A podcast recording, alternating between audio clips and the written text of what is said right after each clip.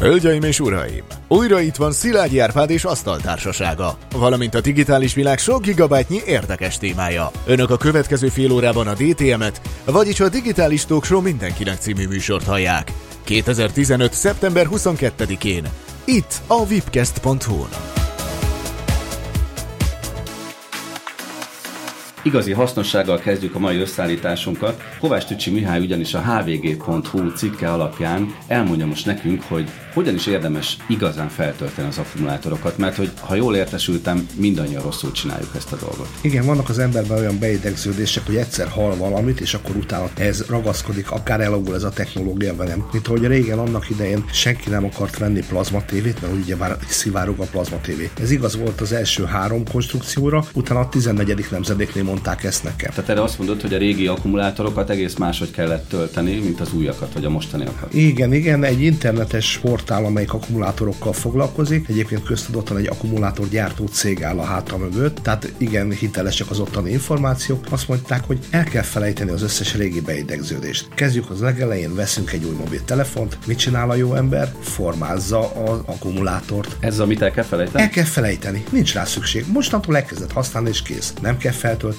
nem kell emelíteni, csak használ normál módon. Vagyis, hogyha mondjuk 47%-on jár, akkor is lehet tölteni? Bármikor, igen, el kell felejteni. Sőt, az az érdekes, hogy az új elvek szerint nem szabad teljesen teletölteni. Ezt is el kell felejteni. Azt Ennek valami ajánlják, következménye van? igen, Mi? ez csupa olyan dolog, hogy csökkenti az akkumulátoromnak az élettartamát. Nem azt ajánlják, hogy este rakjuk rá a töltőre, egész éjszaka töltőn van, és akkor reggel lesz 100%-os. Ezt mind a három részét felejtsük el a dolognak. Az első az azt ajánlja, hogy minél többször töltsük, amikor csak tudjuk, amikor lehetőségünk van rá, akkor se kell folyamatosan tölteni és teljesen teli, hanem elég, hogyha egy olyan 80-90%-os töltési szinten tartjuk az akkumulátort, Mert ezzel már védem az élettartamot? igen, ebben meg lehet hosszabbítani az egésznek az élettartamát. Különösen azt javasolják, hogy ne hagyjuk rajta a töltőn, hogy folyamatosan ott legyen, tehát ezt az éjszakai töltést is felejtsük el. Nyugodtan maradjunk annál, hogy nem kell, hogy tele legyen. Próbáljunk ezen a régi beidőződésen túltenni magunkat. Egy másik ilyen ajánlat, hogy plusz 10 és plusz 30 fok közötti tartományban próbáljuk tölteni a telefont. Ez mondjuk általában igaz mindenkire, de ez például olyan, hogy ne hagyjuk se nyáron az autóban a telefont, a töltőt, a hideg garázsba se hagyjuk ott esetleg, ha nem muszáj. Természetesen ez mindegyik kivétel. Ezek a szabályok arra vonatkoznak, hogyan lehet a lehető legnagyobb kapacitást tartsuk meg a lehető leghosszabb ideig. DTM.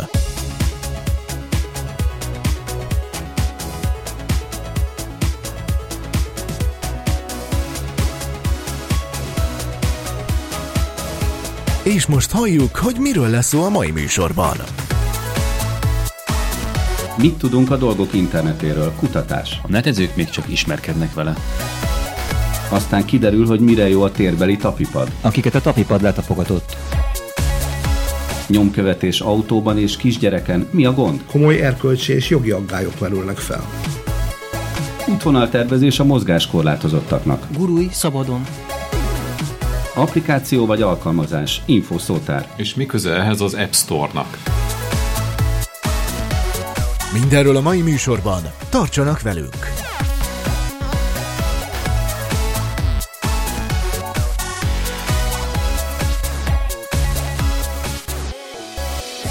És most bemutatom a Digitális Talk Show mai asztaltársaságát. Pintér Robert, információs társadalomkutató és okostelefon tesztlaborunk vezetője. Jó estét, jó szurkolást! Justin Viktor, innovátor és a technológiai fejlesztések megszállottja. Külön üdvözlöm a 70 év feletti hallgatóinkat. Kovács Tücsi Mihály, író, újságíró és a nagy testvérünk. Ahogy poplacsek. Szalai Dániel, újságíró és applikációkutató. Kellemes napot. Bódi Zoltán, netnyelvész, az infószótár atya. Üdvözlök mindenkit!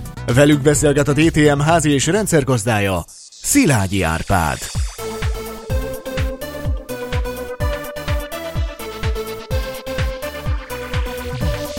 Kezdjük a szokásos híreinkkel, újabb közösségi szolgáltatással foglalkoznak a hatóságok. Na de mi az a Yambler, Szalai Dániel? A Yambler egy közösségi konyha megosztó szolgáltatás, amivel lehetővé válik az, hogy a konyhádat, illetve a konyhádban előállított ételeket megozd másokkal. Na de nem a Facebookon, hanem hogy? Ez egy applikáció telefonon, ahol térképen látod, hogy éppen kik kínálnak ebédet vagy vacsorát a számodra, látod, hogy mennyibe kerül egyébként, és látod azt is, hogy az előző vendégek hogyan értékelték őt, mondjuk 4-esre, 5-ösre, értékelésre, tehát csillagokkal lehet értékelni, és te magad is ugyanezt megteheted, hogy a saját konyhádba megindítálsz embereket. És ami tetszik, kiválasztom, és oda megyek abba a konyhába, és ott eszem, ott ebédelek? Így van, igen. Vagy el Lát- is viszem az ételt. Ott helyben lehet fogyasztani, tehát ez egy ilyen közösségi hangulat teremtő, vagy közösségi ismerettség építő program is egyben. Nagyon jó pofának tűnik, de mi a gond vele? Nagyon jó, viszont rászálltak már is a hatóságok. Egyrészt az adóhatóság vizsgálja, hogy utána befizeted-e az adót. Tehát ha te meghirdeted így, hogy mondjuk 1000 forintért ehetnek nálad, akkor befizeted-e az adót. Másrészt várható az is, hogy majd az élelmezésügyi hatóság, tehát ANTS fogja ellenőrizni esetleg ezeket az embereket. Mert mi van akkor, hogyha szalmonellás Például- kapok éppen, ugye? Igen. És akkor másnap nem tudok menni dolgozni, és beperlem a szolgáltatást? Akár így ez is fölmerülhetne, hozzátéve, hogy nyilván az ember azért tudatában van annak a kockázatnak, hogyha valahol leszik, mondjuk vendégségbe beelmegy egy barátjához, és ott teszik, ott is ugyanez előfordulhat. Mi lesz ennek a vége? Hát egyelőre azt látom, hogy még kevesen merik használni, tehát körülbelül olyan 10 hely van meghirdetve Budapesten éppen a térképen, ha, ha most megnyitom, tehát még olyan visszafogott a dolog, és ha így a hatóságok elkezdik ezt megnehezíteni, akkor lehet, hogy nem is lesz ez sokkal több.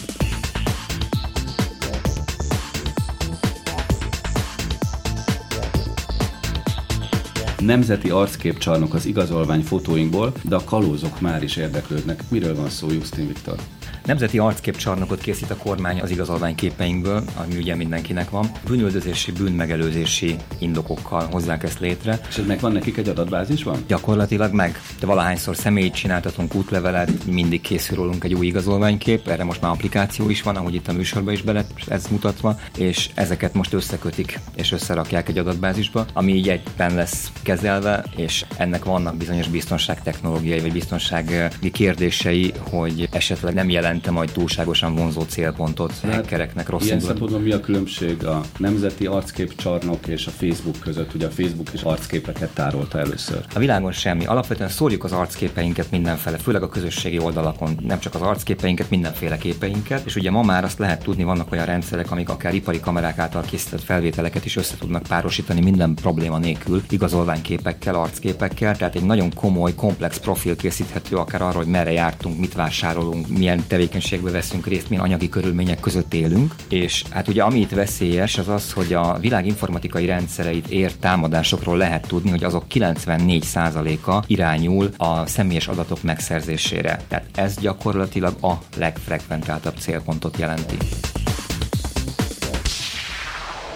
Időzített levelet lehet kiküldeni most már a Gmail-el egy Chrome böngészős modullal. Kovács Tücsi Mihály. Igen, még mindig csak bétában van, mint ahogy már évek óta, de most már egyre szívesebben emlegetik ők is már, hogy lassan hivatalos fázisba érkezik a dolog. Itt mindössze azt a plusz szolgáltatást vehetjük igénybe egy applikáció segítségével. Ha ennek engedjük a telepítését a gépünkre, akkor megjelenik egy plusz gomb a küldés mellett, ahol egyszerűen megkérdezi azt, hogy mikor akarjuk elküldeni ezt a levelet, és így magunk tudjuk befolyásolni az információ áramlás gyakorlatilag a két fél között. Na de miért akarnám én később elküldeni? Ez akkor jó, hogyha minél hamarabb elmegy, nem? Egy bizonyos szintig igen, de amikor például szeretnék otthon nyugodtan dolgozni, és a 47. levélváltásban vagyok valakivel, és én emiatt nem tudom a munkámat csinálni, akkor megírom a választ, és beírom, hogy 20 percek később küldje el, így nyerek egy szabad 20 percet. Ez az egyik. A másik, ez egy kicsit trükk, és nem annyira elegáns, de például, hogyha jó akarok lenni a főnöknél, de én már délután megcsinálom a munkát, akkor beállíthatom, hogy hajnali fél egykor küldje el, hogy lássa, hogy én mennyire lelkesen dolgozom itthon még éjszaka közepén is. Digitális Talkshow. Két hetente az Asztaltársasággal.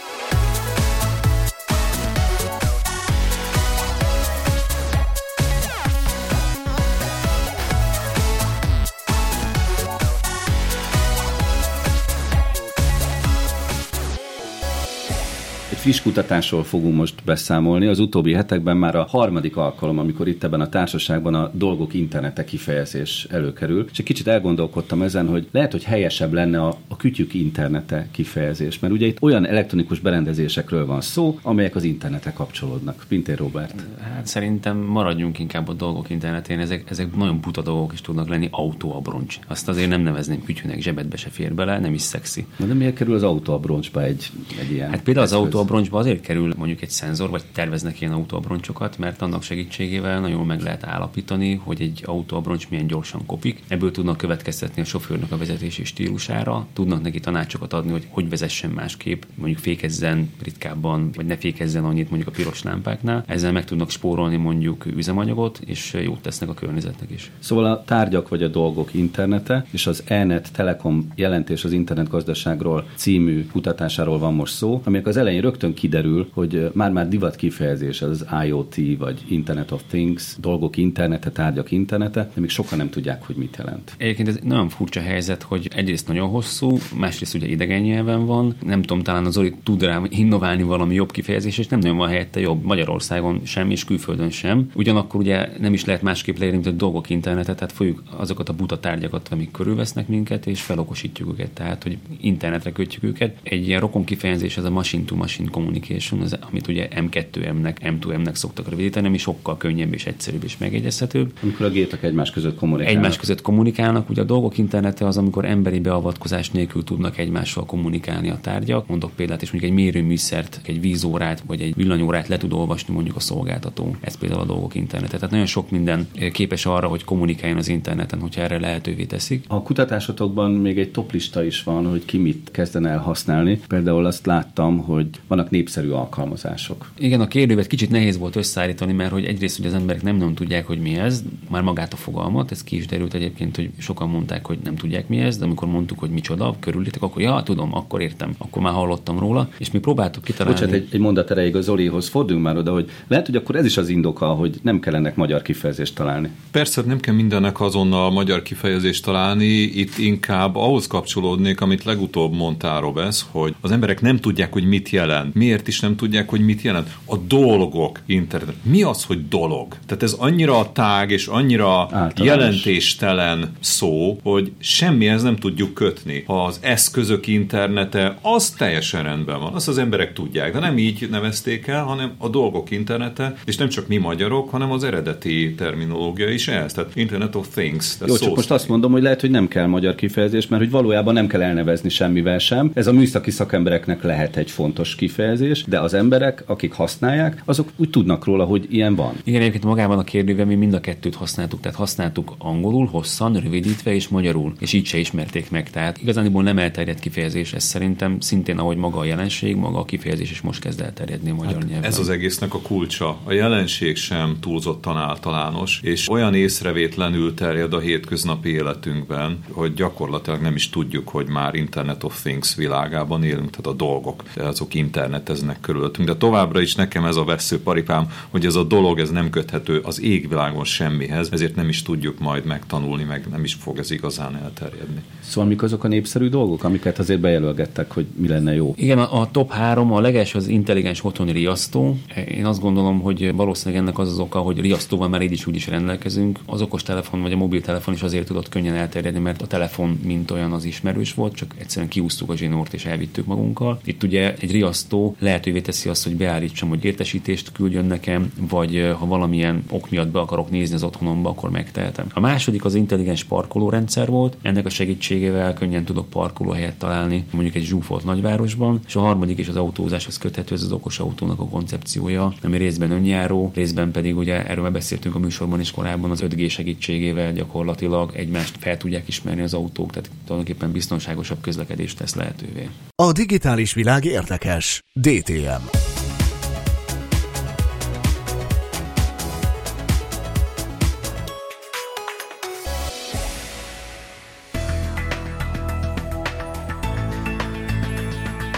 Ha elkezdik gyártani azt a kütyüt, amiről most Justin Viktor fog nekünk mesélni, akkor túlzás nélkül állíthatjuk, hogy átalakul a számítógépeink és egyéb digitális eszközeink irányítása. Ugyanis ez a masina, ha jól értettem, a kézmozdulatainkat fogja levenni, értelmezni, és ezzel irányítjuk a masinákat. Miről van szó? A Google fejlett technológiai projektek munkacsoportja jelentette be még tavaszi I.O. rendezvényén a projekt Solid, ami beviteli eszköz számítógépes rendszerekhez. Ilyen rendszereket láttunk már. Itt, ami fő újdonságot jelent, jelenti, az az, hogy radart alkalmaznak ebben az eszközben, amire még nem volt példa. Tíz hónap alatt fejlesztették le az eszközt, és egy nagyobb monitor méretéről egy bélyeg méretű csípre sikerült összezsugorítani ezt a radarkészüléket. De mit radaroz? Rádiófrekvenciás hullámokat bocsájt ki, és azoknak a visszaverődéséből egy méteres körzeten belül érzékeli azt, hogy az ő közvetlen környezetében mi történik. 60 GHz-en működik, ami elég nagy sebességű működés, és másodpercenként 10 ezer környezeti állapotot tud rögzíteni. Ez magyarra fordítva, másodpercenként 10 ezerszer tudja megnézni, hogy körülötte egészen pontosan mi történik. Ez hihetetlenül kifinomult mozgások felismerését, azonosítását teszi lehetővé. Tehát például a kezünk mozgását. Legkifinomultabb kézmozdulatokat is úgymond röhögve felismer. De ezt hogy kell elképzelni? Például a gép hogy ismeri fel, hogy a kezemet kell nézni? A gép az ő saját egyméteres környezetén belül mindent néz. Tehát ha ez mondjuk egy egészségügyi felhasználás, ahol életjelenségeket monitoroz egy betegnél, akkor azt figyeli, hogy emelkedik és süllyed a melkasod, vagy ez a folyamat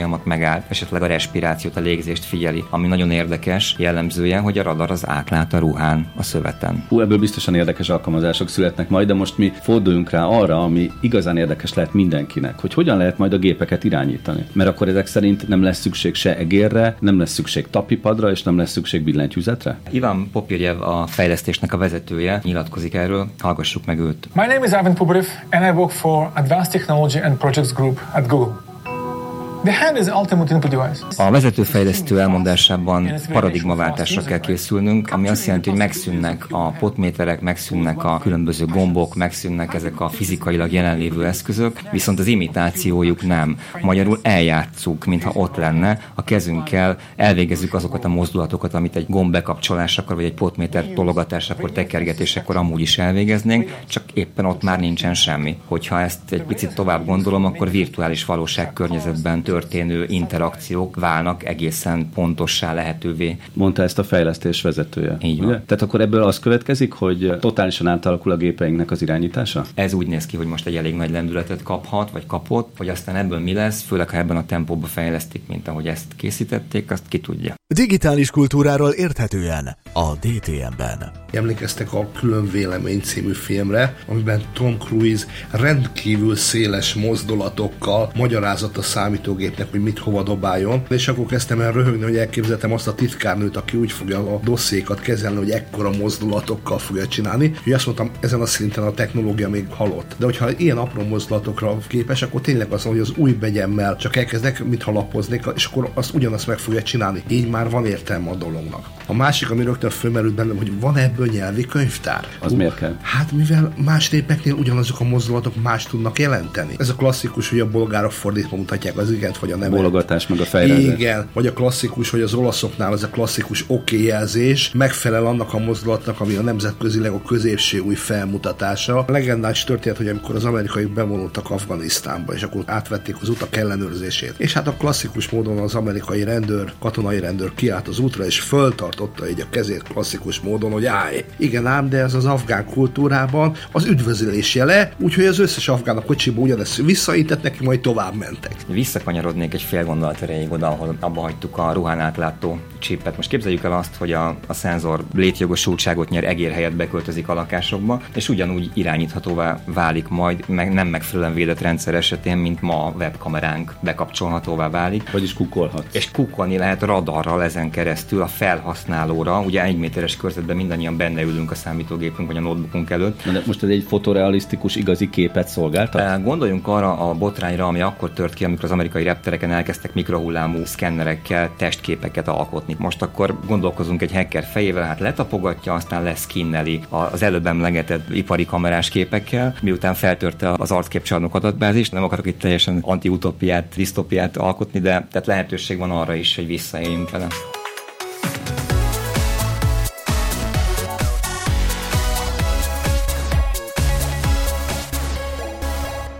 Az autósokra és a kisgyermekek szüleire akar hatni az a cég, ami elektronikus nyomkövetőt ajánl a weboldalán. Ellophatják az autót, de akár elrabolhatják a gyereket is. A weboldal szerint évente 15 ezer gyerek tűnik el csak Magyarországon. Ez eléggé sokkolónak tűnik, de vajon igaz, Kovács Tücsi Hát ez elég sokkoló, és ez a céljuk. Én ezt pánik marketingnek hívom, hogy úgy csinálok magamnak piacot, hogy pánikba ejtem a leendő vásárlóimat, hogy attól érzik majd biztonságban magukat, ha megveszik az én termékemet. Nincs semmi valóság a 15 ezer gyereknek évente? De van, tehát ez a trükk ebben a marketingben, hogy úgy kell hazudni, hogy nem mondjál igazat. Kezdjük először az autóval, azt mondják, hogy hát 5000 autót lopnak el, aminek a 93%-a eltűnik. Ez nagyjából igaz is, tehát tényleg a rendőrség adatai 4800 autóról beszélnek, 93%-a eltűnik, viszont csak azt nem mondják, hogy ettől függetlenül a tendencia az elmúlt két évben az, hogy már 30%-kal csökkent az autók lopások száma. Tehát ezt azért úgy elhallgatja. De nem a nyomkövető hatására. Nem, nem, azoknak még semmi köz.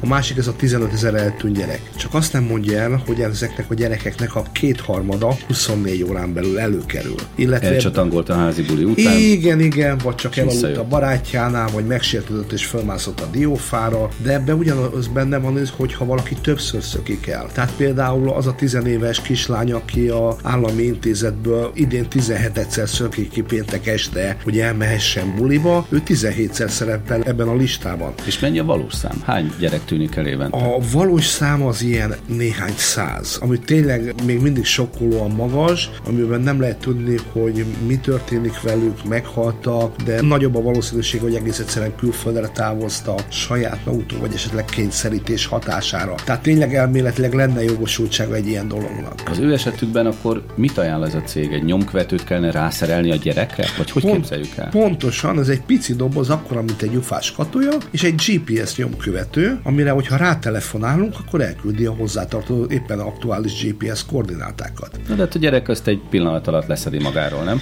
Hát pontosan ez a dolognak az egyik lényege, hogy a tinédzser nem az a típus, aki szereti, hogyha az anyja tudja, hogy ő hova fog menni. Tehát minden létező alkalommal vagy otthon hagyja, vagy kirakja a kerti kaktusz alá, vagy egész egyszerűen a barátnőjénél hagyja, ahol azt mondja, hogy ott fog aludni, és el fog menni bulizni, ahonnan megint ugyanúgy elrabolják. Vagyis akkor, hogyha ezt a logikát követjük, akkor elvileg ezt a nyomkövetőt valahogy rá kellene erősíteni a gyerekre, úgyhogy ne tudja leszedni magáról. Pont ugyanígy belépnek ezek az etikai kérdések, hogy mi van az egyéni joggal, mi van a szabadságjogokkal, ugyanakkor például személyi adatnak minősül az én konkrét pozícióm is, tehát pont ugyanolyan, mint a személyi számom, vagy éppen a telefonszámom. Tehát aki ezt megteszi, az egy bizonyos adatkezelési visszaélést hajt végre kapásból. Szerintem, hogy a keleti Artur most itt lenne a társaságunkban, vagy legközelebb lesz, akkor ő most elmondaná azt, mert egyébként ő nagyon nyitott arra, hogy a testünkbe különféle elektronikus berendezéseket szereljenek a jövőben. Tehát, hogy ő azt mondaná valószínűleg, hogy mi a baj azzal, hogyha gyerek bőre alá beültetnek egy ilyen csipet, hiszen például a tacskók vagy a macskák bőre alá már most is beültetnek csipet. De az nem nyomkövető, csak azonosításra alkalmas. Igen, ez az egyik. A másik az, hogy vegyük azt az esetet, hogy a legmagasabb arányban a szegények közül tűnnek el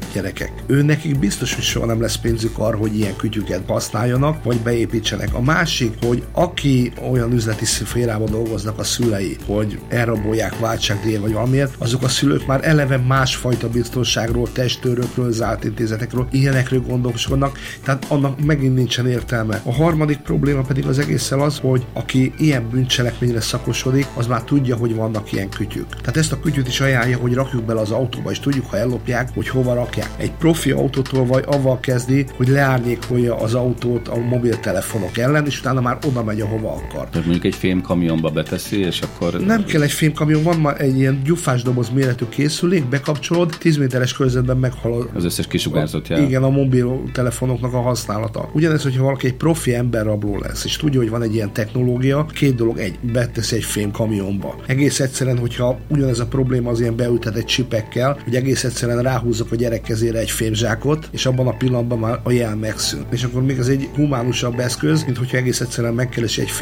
fémkeresővel, majd egy szikével kivágja belőle.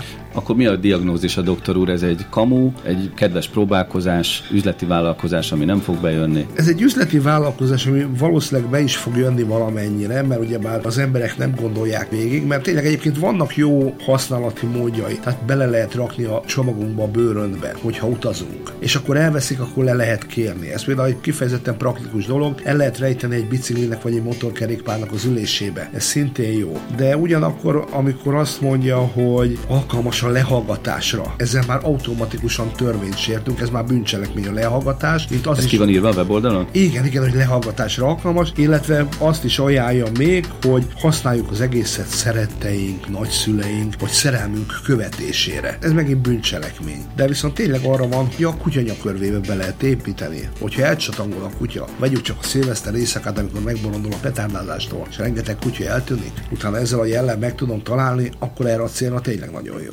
Digitális Talkshow mindenkinek.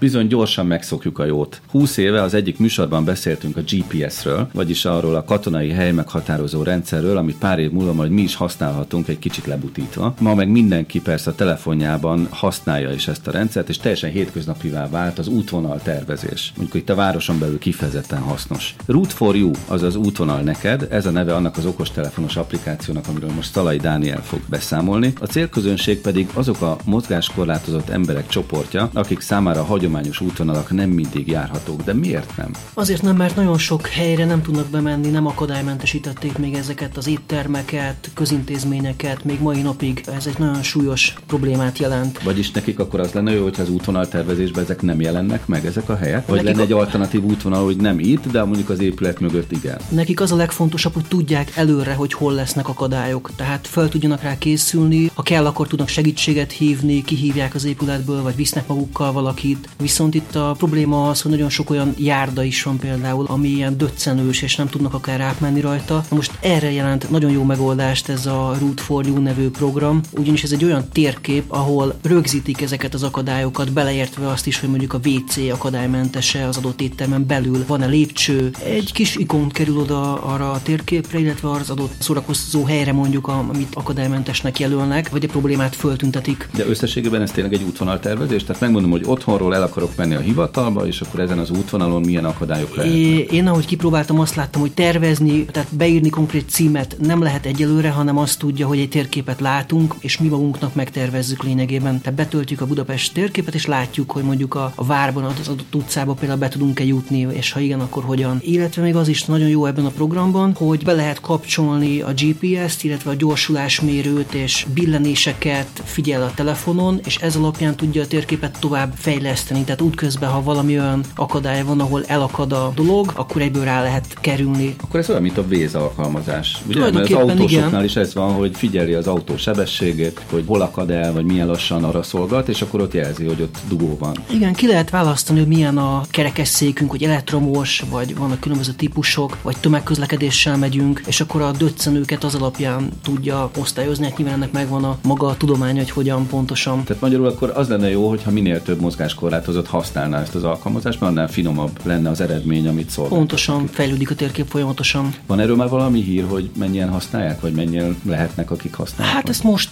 tették föl, egyelőre Androidra érhető el, az év végére ígérik az iPhone-os változatot, a Windows-osról még nem tudok semmit. Root for You, ez a neve? Root for You, gurulj szabadon a szlogenjük egyébként. Justin Viktor ráadásul a közelében volt a fejlesztésnek, sőt ismeri a kitalálóját ennek a rendszernek. Bodó Péternek hívják, nagyon kedves barátom. Fontosnak tartanám kiemelni, hogy az Open OpenStreetMap közösségre épül. Az OpenStreetMap az egyik legnagyobb hazai nyílt forráskodú térképfejlesztő közösség, és az egész Route for You történet úgy indult el, hogy rengeteget segítettek különböző flashmobokon, közös térképezzük fel Budapestet OpenStreetMap-el még a beta teszt során. Érdekesség, hogy nem ennek indult egyébként, hanem akkor a Peti besételt a Climate Kick Central Hungary-nek az inkubációjában ezzel az applikációval, akkor ez még egy olyan alkalmazás volt, ami gyalogos útvonal tervező volt ahhoz, hogy nagy melegben a házak árnyékában lehessen végig sétálni azon az útvonalon, ahova menni szeretnék. Tehát turistáknak fejlesztette, és az volt a cél, hogy ne izzadjanak meg túlságosan a rekkenő nyári hőségben, biztos az elmúlt kánikulai évek inspirálták. Jó, de, de nekem erről eszembe jutott, hogy többféle handicappel lehet élni, tehát lehet egy ilyen root a vakoknak, lehet egy root